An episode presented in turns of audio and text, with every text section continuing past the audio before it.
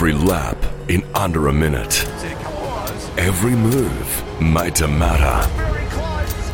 Every decision impacting the outcome of the race. Supercars in Perth. Every second matters. Bosch Power Tools Perth Super Sprint, May 17 to 19. Book now at Ticketek. Supercars.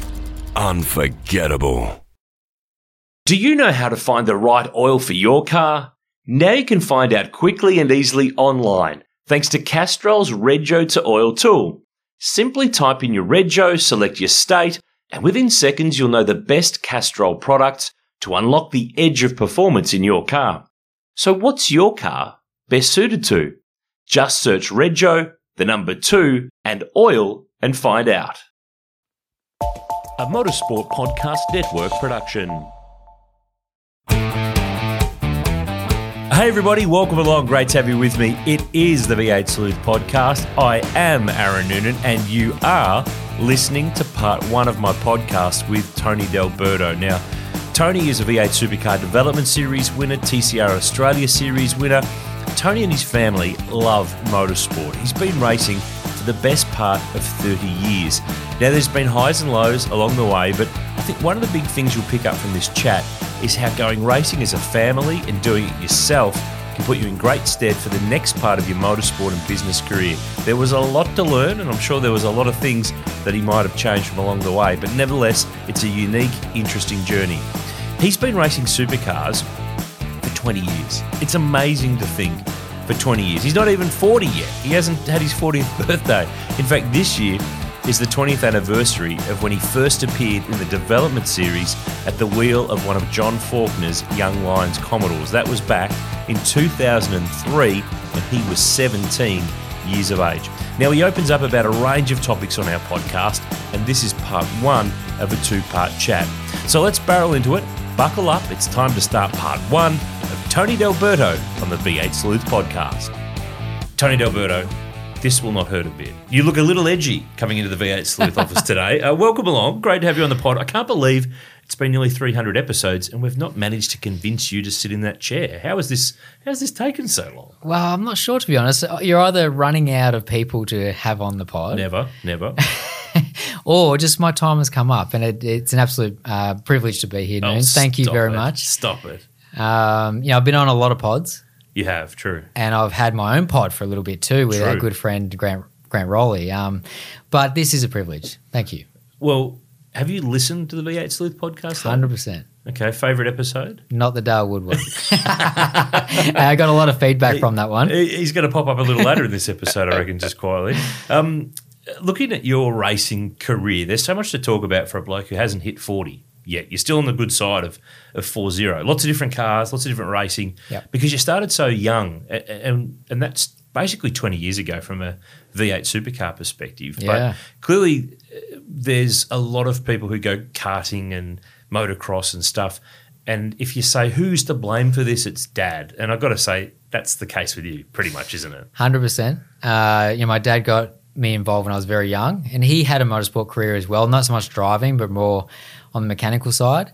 Um, his brothers did a lot of the same thing. Some did a little bit of driving as well. So as a family, we've always been involved in motorsport. Um, my dad chased the dream of, of being a race car mechanic. Um, he did a lot of stuff here in Australia with Frank Gardner in um, in that hotted up uh, Corvette. Yeah, the Corvette. Sports sedan. Yeah, Yeah, yeah, yeah, the- which was sort of a sports sedan, but more like an open wheeler, just with a body. It was Formula 5000 with a Corvette Exactly. body over the top of it. That It was basically the car that changed the rules of sports sedan. he it was changed a lot of rules. outlawed. He changed. they did a lot of winning, uh, and Dad, uh, you know, learned a lot from Frank. Um, he was a hard boss apparently, um, but they did. Uh, you know, it was a great experience for him. And then it got to a stage where you know I think Dad was around thirty, and he had that opportunity to keep going with motorsport or to get involved in the family business and settle down, have a family, all that sort of stuff. So he decided to do that. Uh, and that's where, um, you know, obviously I was born and he got into a little bit of go karting just to sort of uh, whet the appetite for me. And I was about seven years old at the time. And he was doing some driving and I was just sort of doing a bit of learning, a bit of tinkering really. And it got to the stage where I'd done a few races, maybe a year or so, but I wasn't really improving at all. And dad was trying to race, trying to build his own business. Uh, you know, What was the business? What was he doing? so our, our family business has, has always been in automotive. So we've had car dealerships, um, but our main business, Belmont Nominees, was spray painting. So we looked after HSV in the heyday, um, Tickford. We did stuff for Holden. It was all automotive paintwork, all new stuff as well, all OE. And you know, at, at one stage there, you know, we had 120 staff working around the clock. You know, it was massive. Um, so there's a huge work commitment there for dad. Um, you know, trying to build this business with his brothers, and then you know, to take me go karting every weekend as well was pretty difficult. So he stopped racing himself, um, which I think he was happy to do, and just look after looked after my racing. And from that moment, I just progressed, you know, a huge amount because that focus was on me and it was one less thing for dad to do his own racing and, and put some focus onto my stuff. So, um, but that, yeah, that was when I was about eight years old. So we traveled all around the country, did all the national, state championships, everything you can think of as a family. You know, I never got placed into a team. We always did our own preparation and It's a theme that followed through yeah, later on. exactly. And, and I think that's been a little bit of a family thing. You know, we've always wanted to try and do our own thing um, because we, I suppose the theory was we've we had more control over what we were doing, whether it worked or not. You know, probably over the years we've learned a few things, but um, that's how we did in go karting. And back then, though, you could do that in karting. You know, it was, you know, uh, you know, dad and son or daughter going car racing or going ka- karting, and you can still get really good results. It's probably a little bit different these days. You know, you see the big teams that people get involved in. Unless you're in one of those big, uh, you know, teams, you're probably not going to get the results you should. So yeah, we we did karting until I was uh, 15, and then at that stage, then we thought, well, you know, what, are we going to keep going with this, or what are we going to do? We sort of made the call to you know progress, and then I went into into Formula Ford after that. And you didn't just go into any Formula Ford, if No. my memory serves. And that's pretty much where I first came across you, I reckon. Because, am I right in remembering your first Formula Ford was a Mygale, which was the French chassis? It wasn't quite Yep. the dominant chassis by that stage, but it had done a bit of winning with Greg Ritter and Luke Youlden. But your first Formula Ford was none other than Jamie Whincup's former car, which hadn't that been someone else's before that? Was it Ritter's before that, I think, from memory? Uh, I think I think Yulden definitely drove it. I think So it's the he one he won the championship in. Yeah. Yeah, Yep. And then Jamie had it and he finished third. You know, one behind the two wheels. Exactly. Power. Yep. And then Jamie went and joined Sonic because that to was drive Will's old car. yeah. Yep. So that was the team to be with.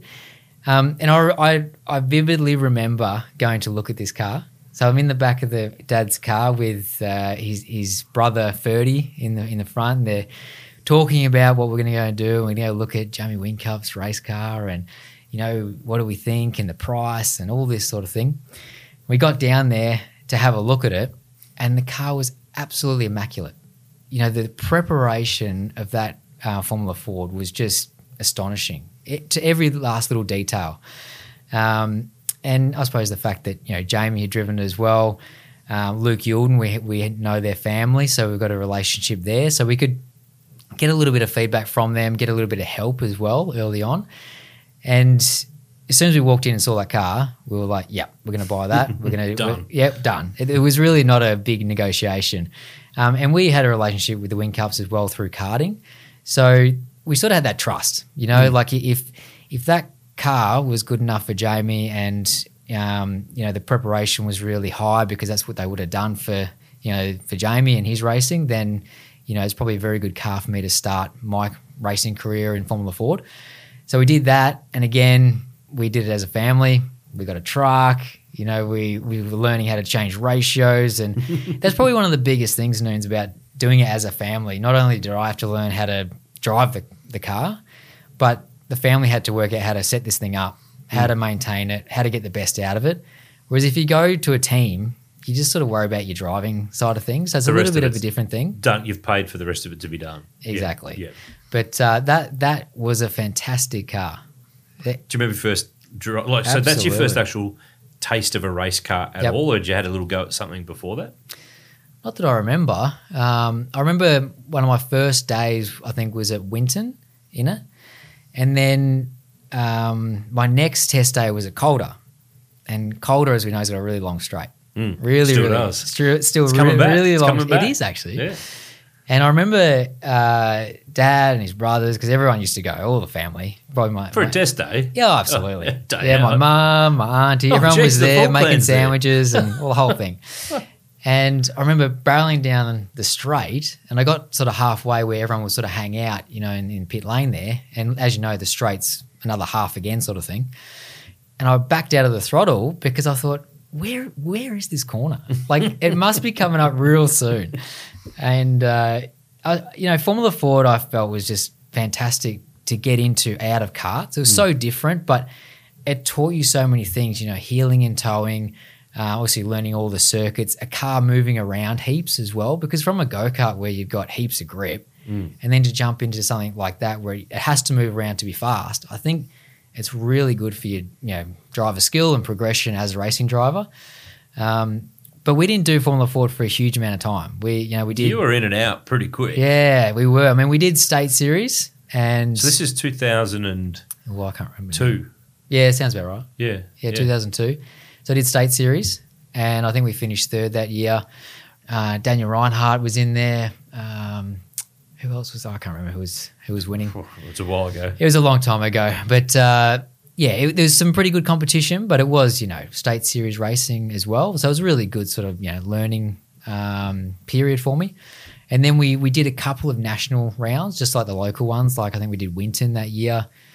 Um, you know, you got Will Power, Will Davison, all these guys um, out the front. Jamie, obviously, um, that were just so fast, just crazy fast. It's a whole other league. Yeah, exactly. So you, you're going pretty good in state series. What are you, 16 at this stage? 16, yeah. Yeah, Yeah. Um, so I can tell you the, the car was driving me, that's for sure. But then, as you said and you alluded to before, it was a short, sharp. It was a short innings in Formula Ford. A couple of couple of uh, uh, faced a few deliveries, and then you were you were off. Yeah. So was that that you were going to go? From my memory, you were going to do Formula Ford National Series, but then the V8 thing Yep. kind of popped up. So why the was it kind of the we want to go there anyway, so let's just go there early and get in, jump in the deep end, and, and go. yeah, I mean, I think it's probably we were a little bit impatient and we saw, you know, the, the shiny lights and the, the stars and all that sort of thing. So, yeah, the plan was to do National Formula Ford um, in 03. Is that right? 03? Yeah. Yep. Yep. And then uh, we got a call from Holden Young Lions. Which by that stage was John Faulkner. wa- was John Faulkner. So he'd just taken over that. And Holden Young Lions, obviously back in the day, Todd Kelly, Rick Kelly, Noske, all these really amazing Bugs, bugs, yeah. like legendary drivers in our sport that I would have looked up to um, at that age. And um, our family has always had a Holden connection. Um, so we've had a Holden dealerships in the past. Obviously, the relationship with HSV with all our business stuff, and then to get you know a call up from what was you know effectively uh, yeah the factory Holden team sort of thing um, to come and join our Holden Young Lions. We just jumped at it, like just head first, jumped at it. Saw that you know thought that this was going to be an amazing opportunity for my career. Oh my, oh my god, I've been chosen out of all these people. Um, so you know we jumped at the opportunity, and not saying that it was a bad thing. Um, but looking back on it now, I was too young. I was I was way too young, and as I was saying before about the car driving me, that was very much the case. At you know, 17 years old, driving a supercar, uh, all this horsepower, such a big car. I, I didn't even have my license um, to drive on the road, so I, I just wasn't ready for it. I hadn't done enough. Did you talk yourself into stuff. it as a family to go? No, no, it'll be fine. It'll be fine. Absolutely. Yeah. Well, I, I didn't at the time. I didn't even think like that. I just jumped in and I thought, you know, um, it's a great opportunity. They must see something in me. You know, I- I'm going to go for it. It- I, I can't even remember um, second guessing it. It was just such a cool opportunity. I was like, yeah, we're doing it. Let's go. Um, but it probably didn't. Obviously, didn't turn out the way we thought it was going to. So, you know, John Faulkner took over the team, and we used his old cars. Because he had been in the championship series prior to that. Yes. It had stepped out and there was franchise shit going on everywhere with because everyone wanted his everyone wanted level ones. Yeah. So and he had one. So that's where sort of his tie into TWR came and there was all sorts of wheeling and dealing that was Yeah, going on at the time. And and, and I think from memory the original plan it was un, it was called the HRT Young Guns Yep. originally, and then the Holden Young Lion label sort of returned, but they were like those red and black Yeah, um, silver. silver Commodores Yep. that Dale Brede started Yeah. Yep. with, um, and then because weren't they based in Queensland? Because. John's been in Queensland since basically back then, and they were physically in Queensland. They moved him to Melbourne, I think, the next year, but. Um, it- so it wasn't the young lions of Clayton, No, and- of, of you know the the ninety nine double O sort of Yeah, but that, that's what was that was that's what was promised. So Yeah. y- the idea was we are going to start get going in John's cars, and then we were going to get upgraded to HRT cars, HRT equipment, engines, the whole lot. So it's going to get filtered down from the main teams. So based on that, the theory of going and doing it is better. It, it was a huge opportunity, yeah, huge opportunity, you know. And even you know, as you mentioned, Dale Brede to have someone like that um, to learn off, you know, was just I thought was a great opportunity as well. Um, but it just, yeah, it didn't end up that way, and yeah, it was short lived with with John and that whole program. I remember my first test day in a supercar though, uh, up at Morgan Park. Morgan Park. Yeah. Oh, get into this. What? really? So I don't think we could get on. At, Oh, because he's based in Queensland. based in Queensland, And but why, why I don't, couldn't you run at Ipswich? There was I- something going on there. I can't remember exactly, but we basically just did like a launch day, and I got to do a few laps before the first round, or my first round. yeah, because you didn't start at the No. start of the season. You missed the first one or two, I think, from memory. Yeah, so my first one was at Eastern Creek. Mm. Um, but I remember we put the ride seat in the car, and John came as a passenger with me. So I'm driving his car my first day at Morgan Park, which is a really tight, twisty track. He went out to start with, showed me how to do it. Then I hopped in, was just like, you know, Showed him how not to do it. well, probably to start with, that's for sure. I, he he looked very nervous from the passenger seat. Mm-hmm. You know, he he was you know leaning across to grab the wheel or to you know brace himself. He was He not was a very like good driving passenger. instructor 101. Yeah. He was, and w- was he hard on the darts when he got back? Absolutely, Yeah, he yeah, that yeah. sounds right. That sounds right. Yeah. But I do remember coming onto the straight at Morgan Park, and you're in second gear, and you go second to third. And this is H pattern. H pattern gearbox, yeah. So most supercar drivers now wouldn't have a clue what that is. Nah, no clue. That's how long I've been around.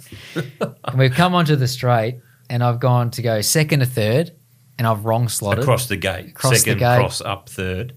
but you you're went sort of first, still didn't you? cornering. You're still cornering, Okay, this is an excuse already. right? So you're here. going through a right hand corner. No You're, excuse. you're cornering, Is that still an excuse? and I've wrong You've slotted. I've gone bang you? into first. Oh, And before I even realised what had happened, John has slammed this thing out of gear. Like he felt it before it even His like, wallet registered. felt it before oh it yeah, registered. absolutely. So it was a, it was a massive over rev, and he wasn't too happy about it. But I suppose they're, they're the things that you sort of learn being a young guy. I mean, in a Formula Ford, you're shifting gears on the right hand side. Mm. So I'd never actually done it with my left hand. Seriously. so there's a lot to take in, but I absolutely love driving a supercar. Like it was just the coolest thing ever. Hmm. You know, I just thought I'd absolutely won the won the lotto. You know, they're just a fantastic car. so you debut at Eastern Creek as a 17 year old. This is back in the days of it being the Konica V8 Supercar series. So it doesn't work out. You do the series, um, and then you go and swap course for the next year because you went and drove for Marty Brandt's team, the independent Yeah. race cars. The car that Paul Dumbrell used to win the title in 02 uh, with wins on it. Mark Porter had run it in 03 and then you ran it in 04, run out of, of Marty's shop. So Yeah. you haven't quite gone the path of let's do it ourselves here, but you've gone, and this, there was a tie in with Marty that Yeah. came up a bit later and, and that stuff. But um, were you starting to feel like, and one of the things I think with you looking back over your time is you've been in a great position to be able to put together a lot of these deals and leverage your business and, Mm. and your automotive connection and knowledge and put it all together and make it keep working. But at this stage, you haven't gone the whole we're going to do it ourselves No. pathway. But was there a temptation to do that then, or was it the independent race cast thing that then led Yeah. to what eventually happened? I, I don't think at that stage. I mean, there, there might have been thoughts in Dad's head. That's what we wanted to do. Um, but at that stage, there we felt the Marty Brand opportunity was more like a family-run team. Mm, mm. You know, Marty's a great guy. Um, it's a very much a family affair. His his preparation is amazing. and again, you know, went to look at the race car, went and saw the team, and it was like, wow, th- he does a really nice job. No uh, glitz and glam or anything like that, which is what Holden Young Lions was. You know, there was more Or supposed to be. yeah, well, there was more um, prestige around being part of the team rather than effort going into the cars, whereas it, it was the opposite with Marty. Um, so that you know, very solid car. We we progressed. I learned a lot. Had really good engineer there as well, um, and the, the, like I said, the team preparation was fantastic. After that, though, uh, we sort of got to the stage where we were making a call that we wanted to try and do it ourselves. And I think we've probably learnt enough, and I'd done enough miles now to sort of have a bit of experience. And it's probably just the right time to make that jump. And again, you know, we have that Holden connection. So we we hit up Walkinshaw, and this was the one of the first times that actually ever sold one of their race cars to a customer. They just weren't into It's it. It's pretty rare. Yeah. I think they'd done. The dude had got one earlier. There was the Romano deal previously, but that was really geared around franchises Yeah. again because they were so crucial. But selling a car as a customer car straight out. I think Mark Poole had the one, um, the John Deere car at one point too. But by and large, they, they did a little bit here and there, but it was always for a reason. There, Yeah. there was, it wasn't clearly they needed cash to come back into the joint, but they were Yeah, selling that many really. t-shirts over the journey. That's right. It didn't matter that much. But That's right. I mean, you, you would have had to twist some arms to be able to. Well, you leave it a good car out of the place. I mean, you leave it the Bathurst winning Yeah. Spider-Man Yeah. 2004 car out of the place for. But I think a lot of that year. came from the relationships that we'd built up in the business. Mm. They obviously trusted us. Um, and, and I, I suppose they, they opened up their doors to us and, and they sold us a really good race car. Good engines. We obviously paid for it. Mm. You know, we're not hiding behind that. They didn't give it to us. Um, but they gave us all the information, all the data we needed, and away we went. Mm. Then we started to get podiums and started to actually, you know, make a bit of a, a name for ourselves and and and forge a path in supercars. And we're sort of so far down that track at that point that we just pressed on with it. And okay, this is what we're doing. We're going down this path. We're going to make it work. And we were able to get a lot more success doing that. Um, and that's why you know we kept doing it as a family. One of the things I remember about 2005, you had a win, but it wasn't a win. Do you remember that? Yes, I do. Yeah. So So Bathurst. Yeah. So the Saturday race was affected by race. So this was in the time when the development series for many years had been a Saturday afternoon single race, not part of the championship. But that that year it was. It was the first time race Friday, race Saturday. Saturday it rains. There's a whole because of course you're not equipped for pit stops. So I think they restarted. There was all sorts of stuff going. Long and the short of it was there's six laps done. They can it. It's a no race. It's a no result. You're in front. You win, but you don't win. Gutted. Got to be gutted. Young bloke, first year at Bathurst with your own team, with your family team. You're debuting in the 1000 for Tasman. I've had a win. I've had a win at Bathurst. And then I think no. uh, the best part about that was my engineer at the time, John DiBradino, who's a, who's a good mate, and we've spent a lot of time going car racing together. And he poked his head in the door. I think it was at the start of the race, and it looked like it was going to rain. And he said, uh, "You know, it looks like a bit of rain. What do you want to do?" And I'm like, "What would you do?" And he goes, "Mate, uh, just go for it.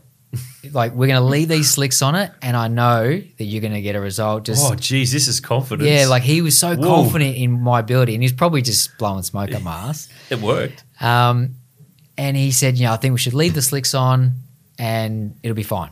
Right, you've you've got this.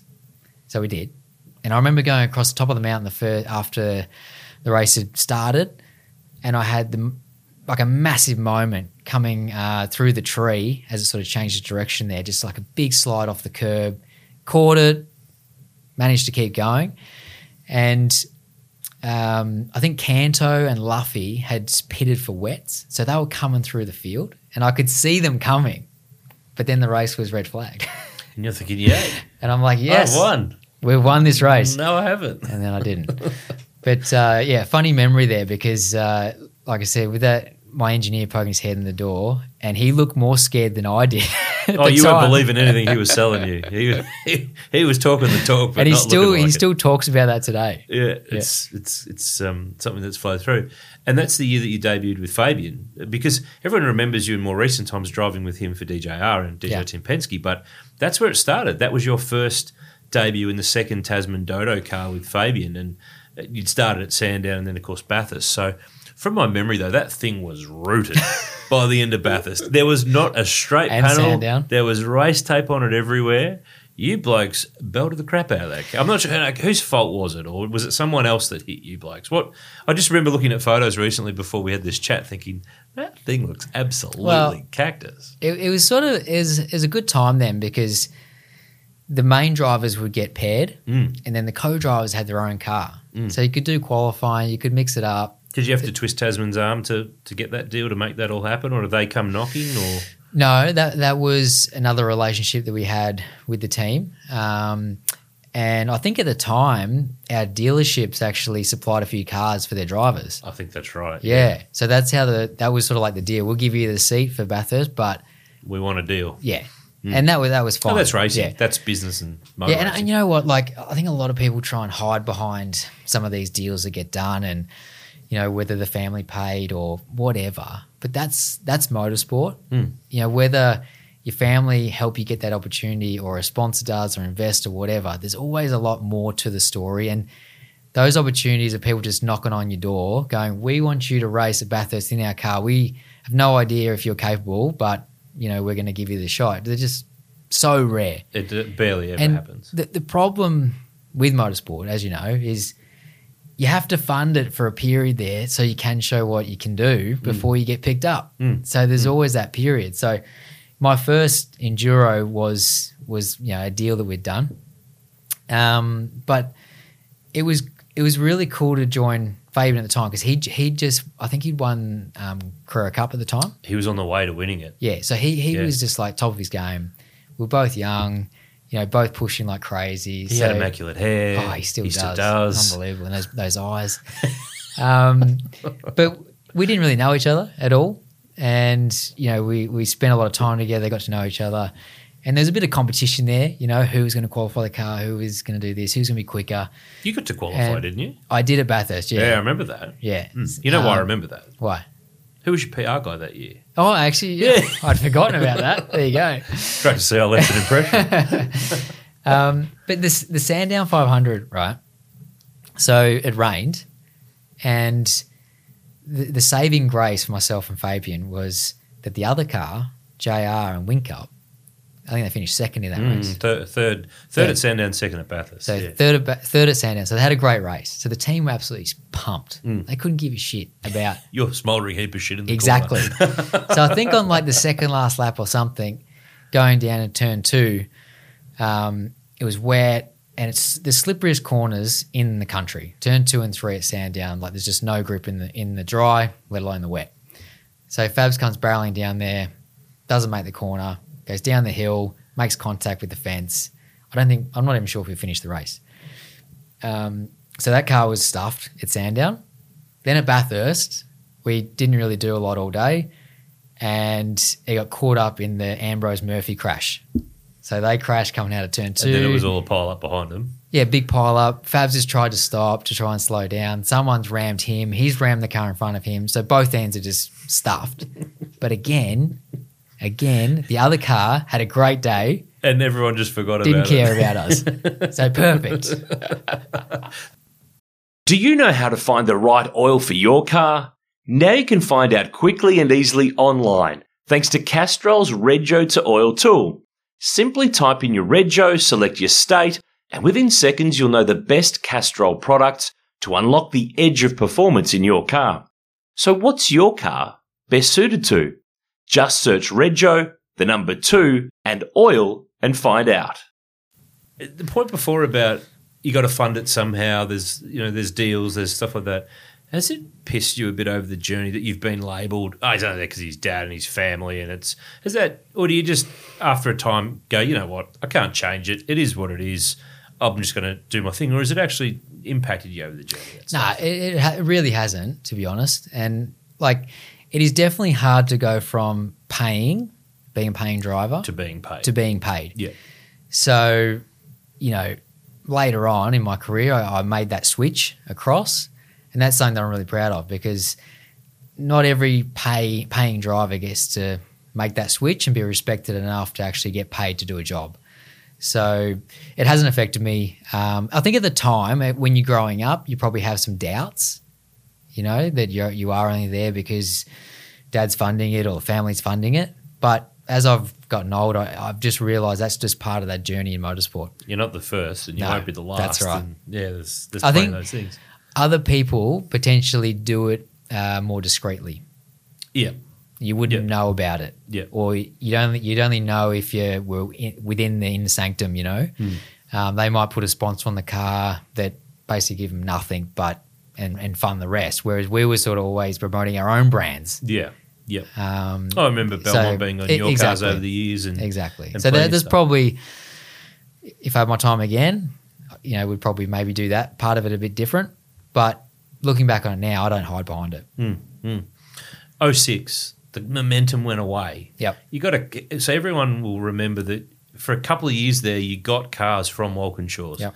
So that first year in 05 was the 04 Spider-Man winning car, which you kept the stickers and all the you Oh, kept yeah. all the bits out of it. So too. the car arrived with panels that were dinted, and it actually arrived us looking like a bit of a smoldering mess. All those panels came off, put aside.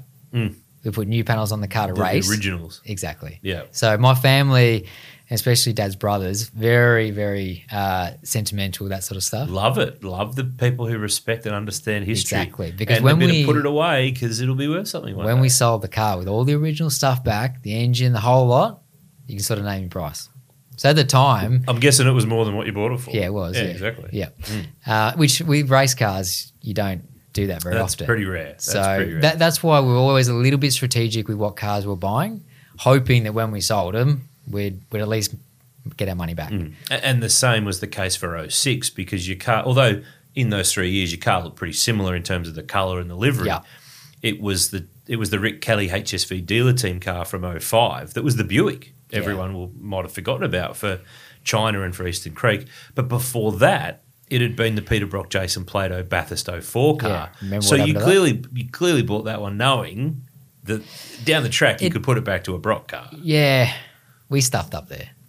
We Why? stuffed up. It was a terrible car. I know what was what was so It wrong was with that car. one of. It was just so hard to set up. It had such a small little window to get right, and because in in development series you're doing only six seven rounds a year, you got limited testing, limited tires, whatever. We just never got our heads around it. We hmm. needed a car that we had a bigger window for setup, And because it had a different engine too, from different engine. the 18 degree engine was in the other car, and this was the HMS engine. Yeah, it was just, it, and it, that car just never really did anything. It was so hard to drive. One minute it'd be quick, next minute it was like the wind change, and we wouldn't, we'd, we'd go backwards. So we really struggled that year. And you're right, we got, yeah, maybe, I, I can't remember, maybe a few podiums here or there, but we weren't you got really one a at the contender. end of the year. You got Yeah. one at the end of the year, but otherwise it was a And- it was a year where the momentum just Coming from the year before, where we got quite a few podiums, and we were sort of mixing it with some really good guys like Canto and Luffy and those guys, um, to the following year, just not doing Mm. much at all. It wasn't a happy time. so at this point though, you're running your own team, but Yeah. you're still utilising Walkinshaws for you know engines, leasing, and you know other bits and pieces. But how how big's your team at this point? Have you got a couple of full timers, or is it all weekend warrior assistants? Or we had, we had some weekenders, but we had full time guys. So it was basically, uh, well, a very small full time team. Hmm. Um, we had a full time engineer, um, full time mechanic. Uh, I don't think we had a. I think our business truck driver was doing a bit of both. Um, but it, it was small. Hmm. We had a, a dedicated factory for it as well, which we sort of did anyway. Like even when we bought the first car, we obviously had to house it somewhere. Uh, but it did get a little bit more serious. And funnily enough, um, Josh Silcock, who's uh, one of the leading guys at DJR now, was my mechanic back then. and he was actually my mechanic when we bought our Formula Ford as well. Oh, jeez. Yeah, so He can't get away from He came in. He he came and went a little bit, but in Formula Ford, just to go back a little bit, he used to pick me up from school. So on, I think it was on a Wednesday. You'd have sport in the afternoon. Well, What, what a difficult subject. well, that was. my sport was going car racing. So leaving school. Dad would take the truck to Calder. Josh would pick me up in his little Mazda 121 or whatever it was. We'd play Justin Timberlake on the way. Oh, jeez. And we get down to Calder, and um, Dad will, will have already unloaded the Formula Ford, and then we'd go testing all afternoon. So, So the school knew about this? yeah, yeah, It counted They- as they your were, sport. They were great for it. They loved In- it. Instead of, no, no, you must be playing AFL footy or No. volleyball or tennis or whatever was going on. No, no, all right, you can toddle off out to Calder and Yeah, go and drive no, race they, they, they were really supportive. It was, it was, um, and they still are now. You know, I still go back to the school and have a chat to the kids, and you know, I think they they just saw that that's what I wanted to do, and they were going to help. It doesn't matter what Yeah. we say; it's not going to change. No, exactly. He's going to do it. He's going to do it. If he's going to do it anyway, we may as well get behind it and give it a bit of a push along. Yeah, So 06 is a year that, yeah, Yeah. uh, you did the enduros for Toll HSV dealer team, and that was part of that big swap around HRT Toll trying to protect their championship challenges in Rick Kelly and Garth Yeah. Tander. So you end up with Anthony Tratt in. Well, it was 16, but not Garth's regular No, car. It was a- exactly. It was, It a was a- spare, yeah. which Tratty. It was the same spec as what I was racing in development Mm, series. So it was good in a way that I knew, yeah, the car very well, but they didn't let us loose in the in the current cars, yeah, yeah. and It that was obviously for a reason. they kept If you remember what happened on for the race. for the Gold Coast, and then Tratty tried to go a bit too fast across the top of the hill and berated it. Well, uh, yeah, he did. I mean, he went um, so through the tree as you go up the hill there. He went quicker than what Rick had in qualifying, and didn't In make the it race. in the race. Didn't make it out the other end, unfortunately. Um, and I remember I was getting my boots on to jump in the car. I had the headset on, literally just done my shoelaces up, and then oh, sorry guys, I've I've crashed. Hmm. So I, I can't even remember if I did any stints in that race that year. Um, I think we were out pretty early on.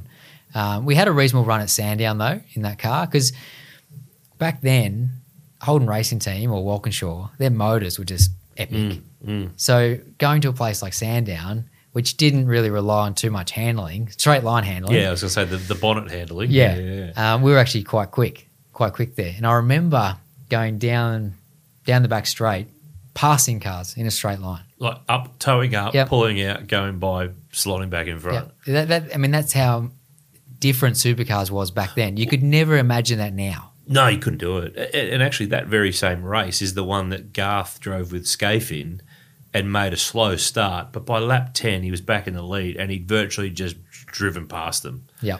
Whincup, some WPS cars. Like, go and find the video. I think it's on Supercars YouTube.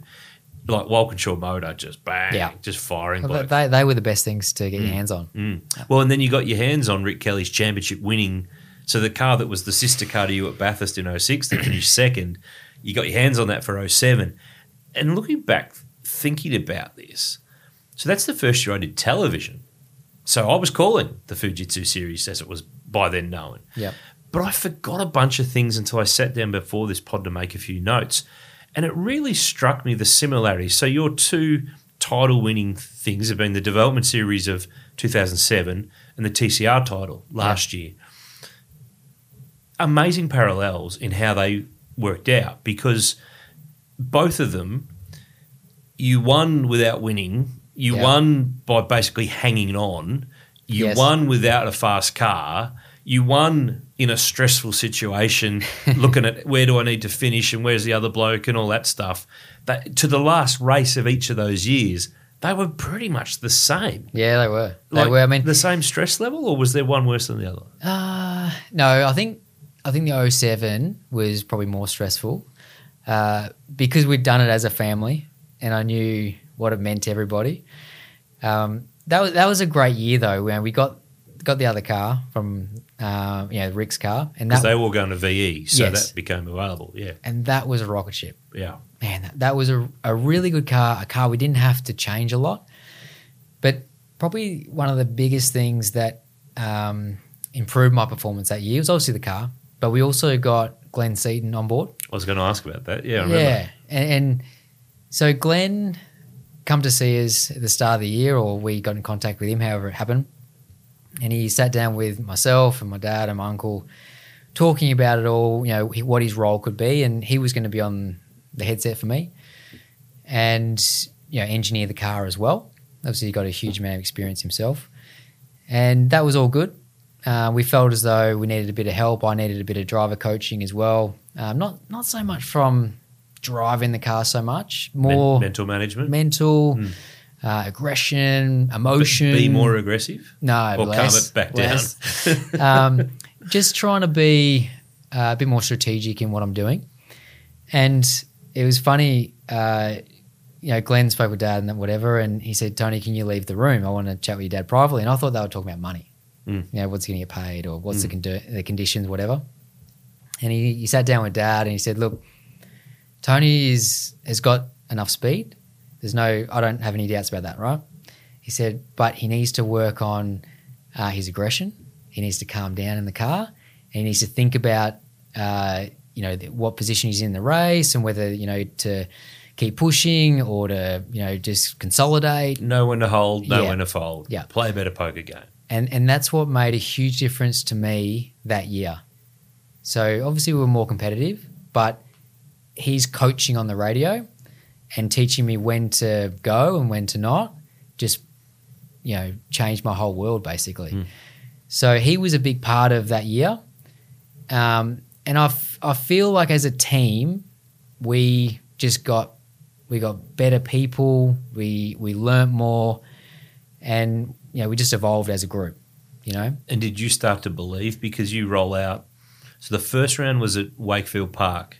Back in those days, it was pretty regularly part of the DVS calendar, and that's where you won your the the last race in the round. So that's Yeah. the breakthrough. So is that when it clicks and you go, I can do this? I, you know, Seto in our corner, good car, win. Uh, I believe. Like th- th- this is. Do you actually go? I'm actually on here. This is actually. You know, I thought I was okay before, but I'm actually I am real deal. This is the, The- go. That year, we went into it to win the championship. Mm. That was our whole focus to put a whole year together to win the championship. Uh, I can't remember having a moment that I thought, you know, we're, we're on here, we're, we're right in the hunt, we're going to win it, whatever.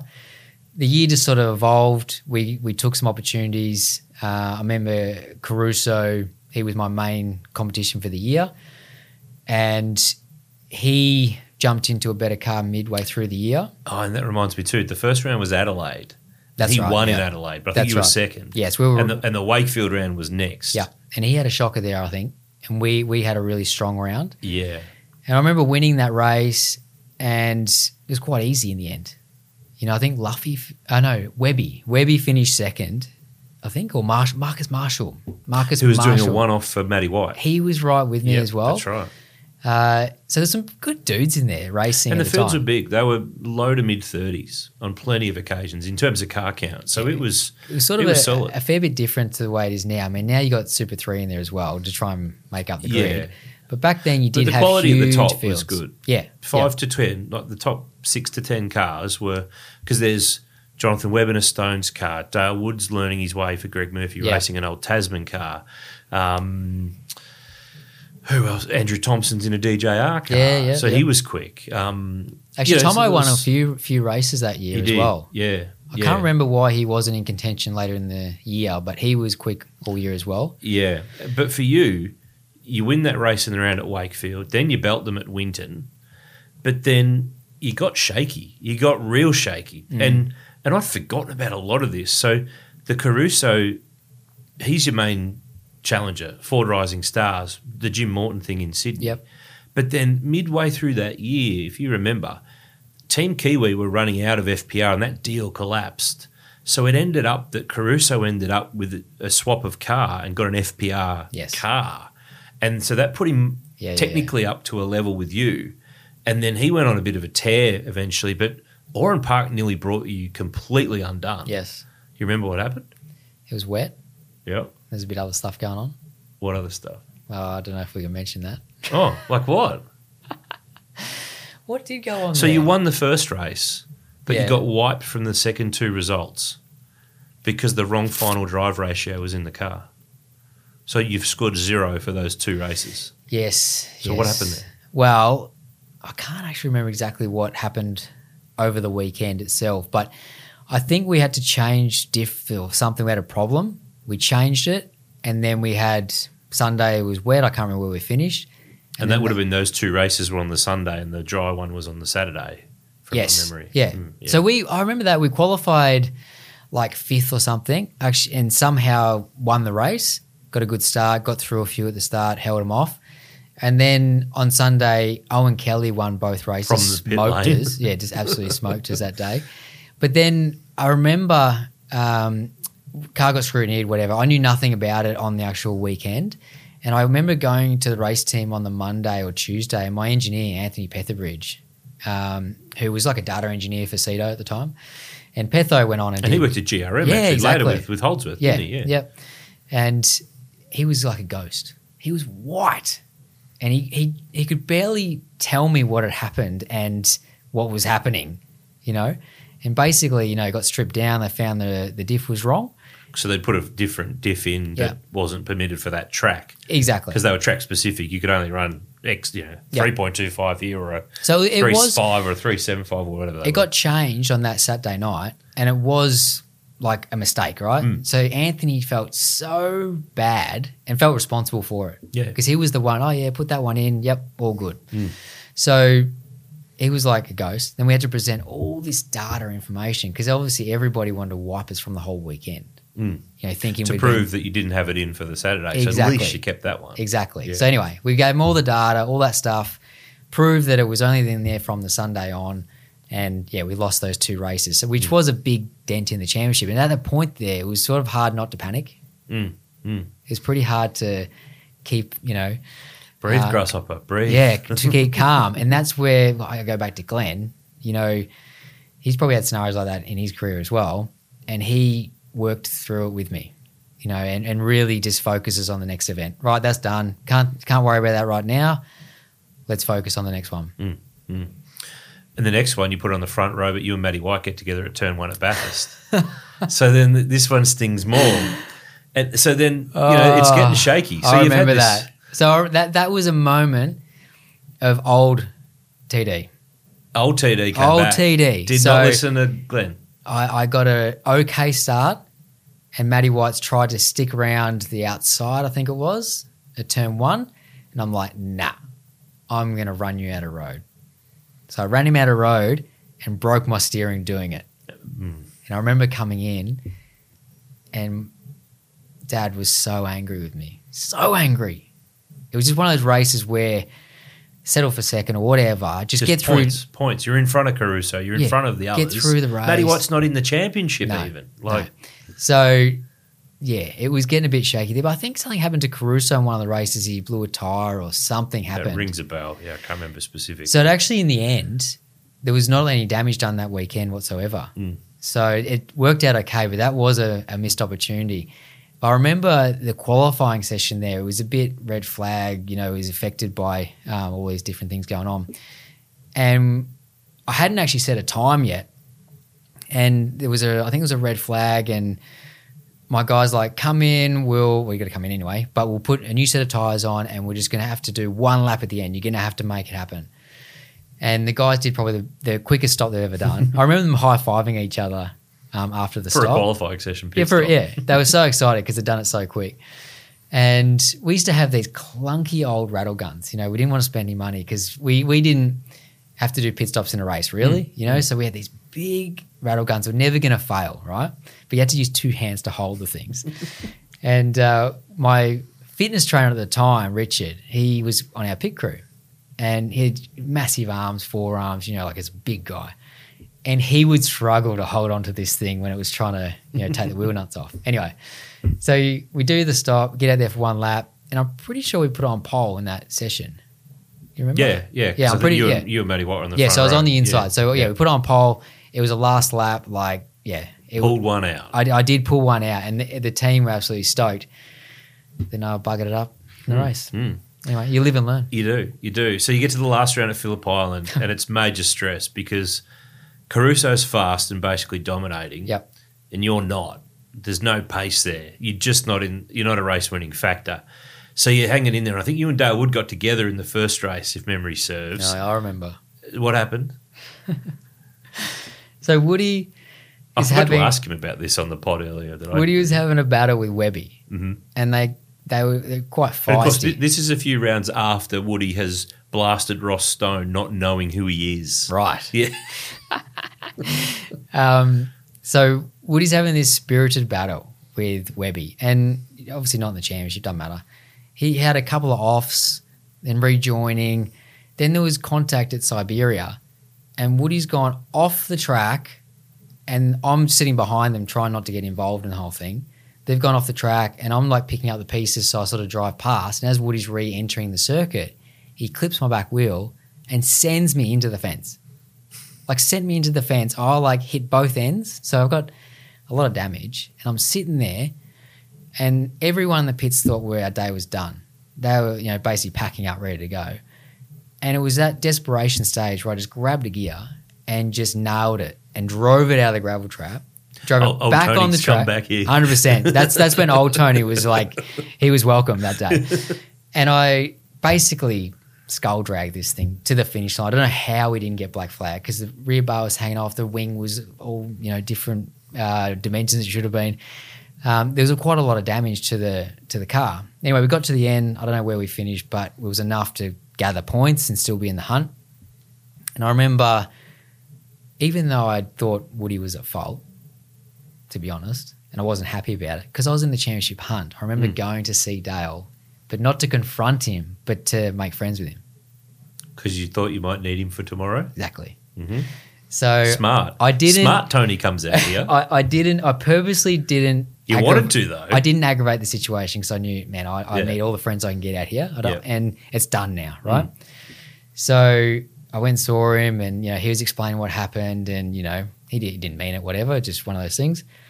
And you know we were, it was all good. Moved on. We repaired the car overnight. It was pretty stressful because you don't get a practice session, you know, before the the final race. No. So we got people there all night going over this car, making sure that we haven't missed anything. Everything's perfect, you know. So the next day we're not going to have a mechanical. Mm. And at that time, uh, Eric Pender was at um, HSV. it was Rick Kelly's engineer. Yeah. Mm. So he'd worked with that car the year before, and they were feeding his information during that weekend. I don't, I don't think they were having a massively strong weekend either. So they might have, they might have been uh, having a better weekend than what we were, but they were feeding us information about you know what what we should do to the car, and he was really helpful. Eric, like, uh, just a genuine guy, one of the best guys in pit lane, helped me so much in during that period. Um, and we made the car reasonably good for the day, the the Sunday. Not amazing. I think we finished fifth in the race, and it was by one point Mm. won the championship. Mm. And I remember having Zekanovic behind me, Yeah. and he was in a Walkinshaw car as well, and he basically played tail gun for me. Was that teed up? I remember I was going to ask you about him playing rear gunner, but I don't know Was if that it was teed up? but it was he was being nice. right. he looked after me because he probably could have had a lunge, and I, there was someone behind him as well that was giving him grief, and he basically made it really difficult for them. Just gave me enough gap to do what I had to do without having to take too much risk, and we got the job done. So you do sometimes have friends out there, See, I've and got it to. becomes in comes in handy. You, you've, you've got to know when to. Uh, we said before, you've got to know when to hold them and fold them, and you know who you got it friendly with and not friendly with. I've got a memory from the gala dinner on the Monday night in Melbourne. oh shit! It's okay. Okay. Nothing bad. That Marcus was there. Yeah. And I've got a funny feeling he told me he was there because he was a guest of you. Oh, I don't know. About Do you that. reckon you took him as a date to the gala dinner to thank He him? probably for deserved to be. being your rear gunner. I, I actually can't remember that. That might be true, I, I vividly remember. unless Dad maybe or gave unless it was a great story he told No, may, maybe like you know, dad or somebody gave him a ticket for the night just to uh, look after him. I don't know. Good But investment. Good he, he, he was definitely helped that day. Good investment. The Italians, you know, we stick together. You know, you know. so 2008 is the move into the main game. So Yeah. you've done your time in the development series as a team and as a driver and as a family, but you've stitched together a deal with because getting a franchise is always the big hard element. Oh yeah, and that's skin in the game. And so what you had done as a family had instead of just spending your money with a race team for you to go and drive for a year, you bought. You, you bought assets. You had race Yep. cars and equipment, and th that other asset that you really need as a supercar team was a license because it's your slice of the pie that pays you the money Yep. out of the television rights and, and, and the category and, and the company. So you couldn't get one of those though. But Rod Nash had one Yep. and had run a car that you had co-driven with Steve Owen, the Autobahn car at Bathurst in Sandown the year before. And I think you finished sixth, I think, Yeah. from memory Yep. at Bathurst. So your stocks were were good. Yes. You won the title in development series. You had a great run at Bathurst in the older model VZ because it wasn't that, the that was a later Paul. Morris car. That It was Colin was its name. Colin, and I remember Oscar Ferranotto. He He, was. he was our engineer at the time. He was. He But was. that that was um, just to touch on that quickly. That that was the year that it rained up the top of the mountain, Mm. and Skaife and Richards and Bridie and I think every, everyone went in the fence. yeah, Skaife, Bright, Ingall, all of them. maybe top not of the hill. Richards, but yeah. Yeah. Um, so we picked up a few spots there, but Steve drove like an absolute animal in those wet, dry Mm. conditions. And because that car was a little bit older, I swear that thing was softer than everything else out there. Probably as was. soon as it rained, the thing just took off. Mm. It was like a like in the dry, we didn't have any motor, we didn't have any pace, right? And I remember my DVS car was so much faster than than that car, and we we joked about changing the panels for Sunday, so we had something to fight with. Um, but that car, when it rained, it just like came into its own. And Steve was at his top of his game. Like Steve Owen at He's probably that one of the most time. unrated drivers in 100%. V8 Supercar history. Yeah, yeah. Well, I had a lot of history with Steve because I remember in Formula Ford, um, he took me out one time, and uh, it, it wasn't happy happy at that stage. Um, but I knew him back from go karting, and there was family friends and all sorts of stuff. So we had a bit of history. But um, he was at the top of his game then, and he drove that car well outside what it was, you know, designed to do. So, you know, kudos to him back then. But yeah, we had that relationship with Rod, and that sort of grew into 2008, where we we were happy to buy a car, and but we we couldn't do everything in one go, and you know, as you said, licenses weren't easy to come by, so it was just a great opportunity for everybody, you know, Rod in, as well, to you know link up and you know start that journey. Mm. For my first year in in full time supercars, and and back then, I sound really old when I say that, but you could the money you would get from the license would fund a lot of your year.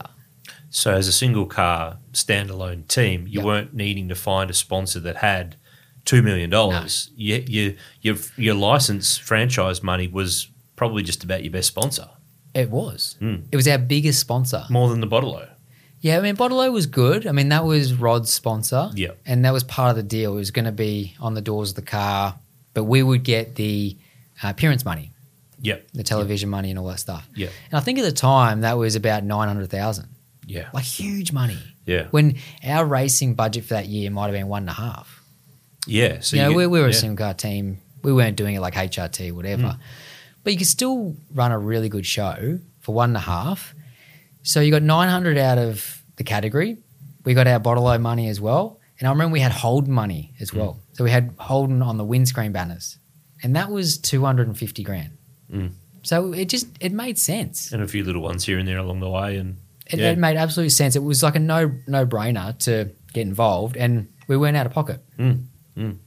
and Seto was part of that initially. Yep. And then that unraveled during the year because he was going to co-drive with Yes. you for Bathurst, and that's the Bathurst he missed from way back in the mid '80s through to when he finished with Bugs. That was the one he missed. So what? Because didn't he drive? He, I remember him driving that car somewhere. He drove like it Tassie co-driver session, I think. well, ah. clearly testing. He, He probably did. did He definitely did in testing. Um, but there's a little bit of unha- unhappiness, which was a shame. Mm. It, it, it was a shame because I really wanted to do it with Glenn, you know, because of the su- success we'd had the year before. I really wanted to go and do, uh, you know, as our first team as on a 1000, I wanted to do it with Glenn. Um, but in the end, like we ended up getting bugs. Yeah, because WPS had fallen over at the start of the year, and he was suddenly probably number one draft pick out there that was on the market. He was 100% number one draft pick. You know, he, he was sharp. He was he, he was basically just as quick as anyone uh, full time any full time driver at the time. Hadn't been out of the seat for very long at all, and he just fitted in so well. He was fast. We had um, you know a, a really good pairing there. even though I was still pretty new to it all. And I can tell you that jump from you know development series to main game, you might look like a hero in development series. Jumping Doesn't into the main mean game, anything. oh my god, they they rough you up. They they you know set the tone very early on, and they belt you around. So did angry Tony have to make a comeback here? Oh, he probably did a few times. I, I remember my first uh, practice session at Adelaide. Like James Courtney hit me that hard going to turn four just because I was in his way. Hmm. You know, because he was on a lap. I was probably on a lap too, but not going quite as fast. And he just drilled me off. I went, see you, mate. No, sorry. You know, no, nothing. It was just like he was showing his boss. Mm. And it takes a bit of time to sort of, you know, gain that respect. Uh, but come Bathurst time, you know, we had a good car, you know, good teammate in Bargs, had a good team. You know, we were going really well, really well. I think we were in the top five until I had a shunt later in the race. Like a couple laps to go. couple laps two. to go. So the, someone had been in the fence at turn two, and there was water across the circuit Coming out of the tyre. coming out of the tyre bundles. And there was also, as most of the drivers will know, later in the day, you get the glare coming from sort of turn three down as you sort of exit turn two. It's right in your eyes. And I came through there, and on that particular lap, I must have been a little bit wider than the lap before, hit the water, spun the car, and made contact with the front right wheel on the wall. on the inside wall. Yeah, no, on the outside. wheel. Oh, right. So I'd spun around, broke the steering, day done. Hmm. So that was like literally with a couple laps to go. I remember Will Davison like coming at me. He was in the DJR car and he's chasing me down. And he'd had an off at turn one, so I'd, I'd got a bit more of a gap. And I thought, oh, if I keep pushing like crazy, you know, we might be right here. And, you know, I think he probably would have got to me still, but I was driving out of my skin. I was driving so hard to try and finish the job off. End of the day, tired, you know, all these sorts of things. You know, the the the sun in your eyes. Made a mistake as a young bloke, crashed. Right? Fans. It happens. It happens. And we're in a really good spot. Obviously, I was pushing like crazy. You know, these things happen. So it, it, it was a bit of a sorry end to what, we, what was a really strong day for the team. Um, but these things happen. That's true. This is life. So Andrew Thompson drives the next year because Yep. Glenn doesn't. Then you get your own franchise. And it was Tasman because Tasman closed, wasn't it? Yep. Sprint gas team. So a bit of irony in how that all spins out. You end up with a franchise from the team that you made your main game um, debut with. Now, was there any sniff along the way here to go, oh, we should park our thing in at Walkinshaws or in somewhere, still take our license money like Rod Nash had previously done and you'll run the car? Or is this, we're going our own way, we are still going our own way, we are doing it, we are doing it? I don't think there was there the opportunity was there at Walkinshaw. to- Well, because they to went to that. four cars, didn't Yeah, they? I don't- I 2 don't- Bundys as well. Exactly. That's when Tomo went. Oh, and they, they'd had a Bundy and an Autobarn the year before with Yeah. Reynolds. and I, I can't remember there being that opportunity or that discussion about us doing that. Um, there was o- there was other opportunities. You know, there was there Do was, tell, this is the podcast for it. I mean, I know there was times when you know we spoke with Webby about running a two car operation. Dumbrell spoke to us a few times about running, you know, as a two car team because we would, would we would often uh, pit together. You know, it's two single car teams pit together.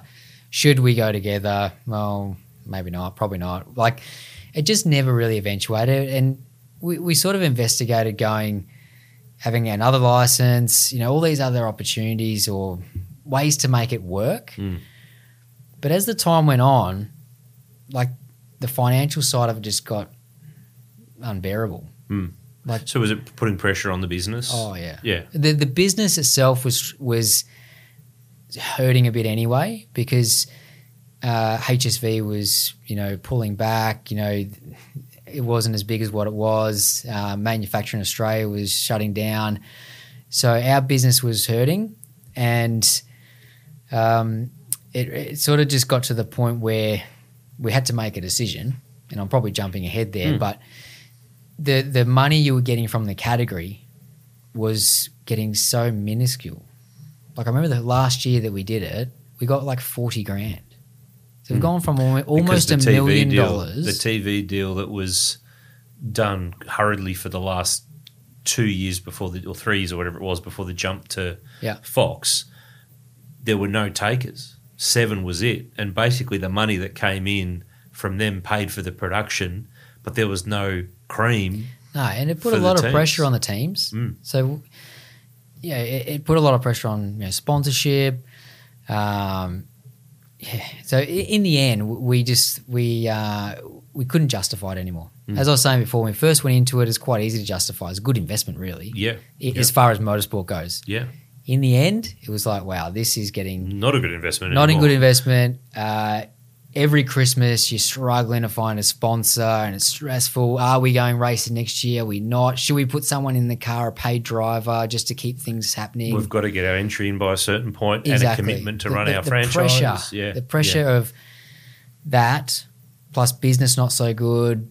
It was a bit of a, a Mm. boiling pot at that time, and yeah, we end up having to make a call on it. So before we got to that point, we'll Yeah. come back. You jump sides. Yep. So f- from being a Holden family, Commodores, it's all you're driven in supercars, family with dealership interests, HSV and Holden paint deals over the years, and then in 2011, you tur well, you, you did run your Commodore actually to start the year before you Yeah, could get because we couldn't get one. a Falcon from FPR. What led to that? And from my memory, it led to a bit of internal. Was there some, you know, in, in family land, there must have been some of these guys, Oh, uncles look- saying, no, no, we've got to drive Holdens. Oh, look, I I think as a family, they they made the decision together. It probably wasn't what everybody wanted because we were so ingrained in Holden, but we needed to look at it from a racing point of view, and we felt that going the Tickford way with uh, or FPR um, was a better opportunity for me, better car, better support. We were sort of running as a fourth car for them although we were still running our own team, we pitted with the whole group. We were able to piggyback off all the data, and you know, it, we did all our debriefs together. It just made more sense for us to do it that way. Yeah. From a family point of view, and and this is where it gets a bit tricky. Um, you know, when you mix business and family and mm. racing, mm. all that sort of, sort of stuff. We're selling Holdens during the week, but we're racing a Ford on the weekends. That and Ford are sponsoring us. You know, they're mm. they're they're financially contributing to it.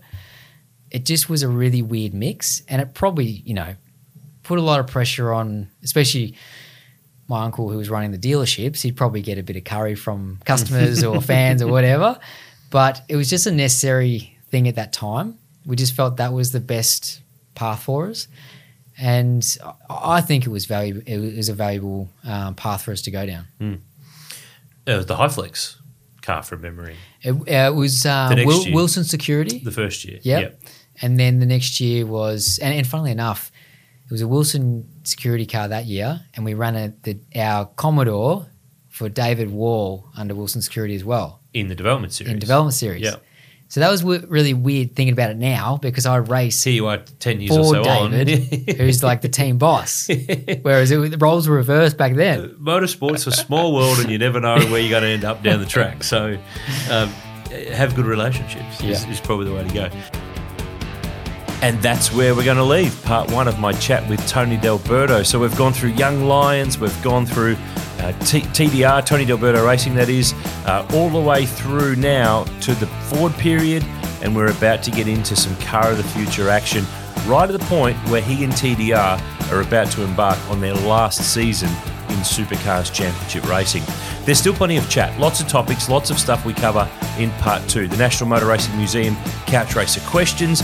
Uh, we cover the heartache of his first Supercars podium finish in a story I don't think he's told before, and it's certainly got a very personal touch to it um, that really did uh, put into perspective the highs and lows of motorsport and life on that day on the Gold Coast back in 2014.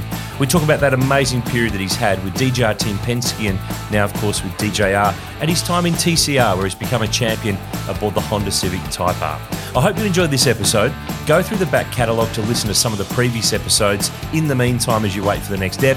I'll be back next week with part two of Tony D'Alberto on the V8 Sleuth podcast. Chat with you then. Thanks for listening. We'll see you next time. Every lap in under a minute. Every move made to matter. Every decision impacting the outcome of the race. Supercars in Perth. Every second matters. Bosch Power Tools Perth Super Sprint, May 17 to 19. Book now at Ticketek. Supercars. Unforgettable. Do you know how to find the right oil for your car? Now you can find out quickly and easily online thanks to Castrol's Rego to Oil tool. Simply type in your Rego, select your state, and within seconds you'll know the best Castrol products to unlock the edge of performance in your car. So what's your car best suited to? Just search Rego, the number two, and oil and find out.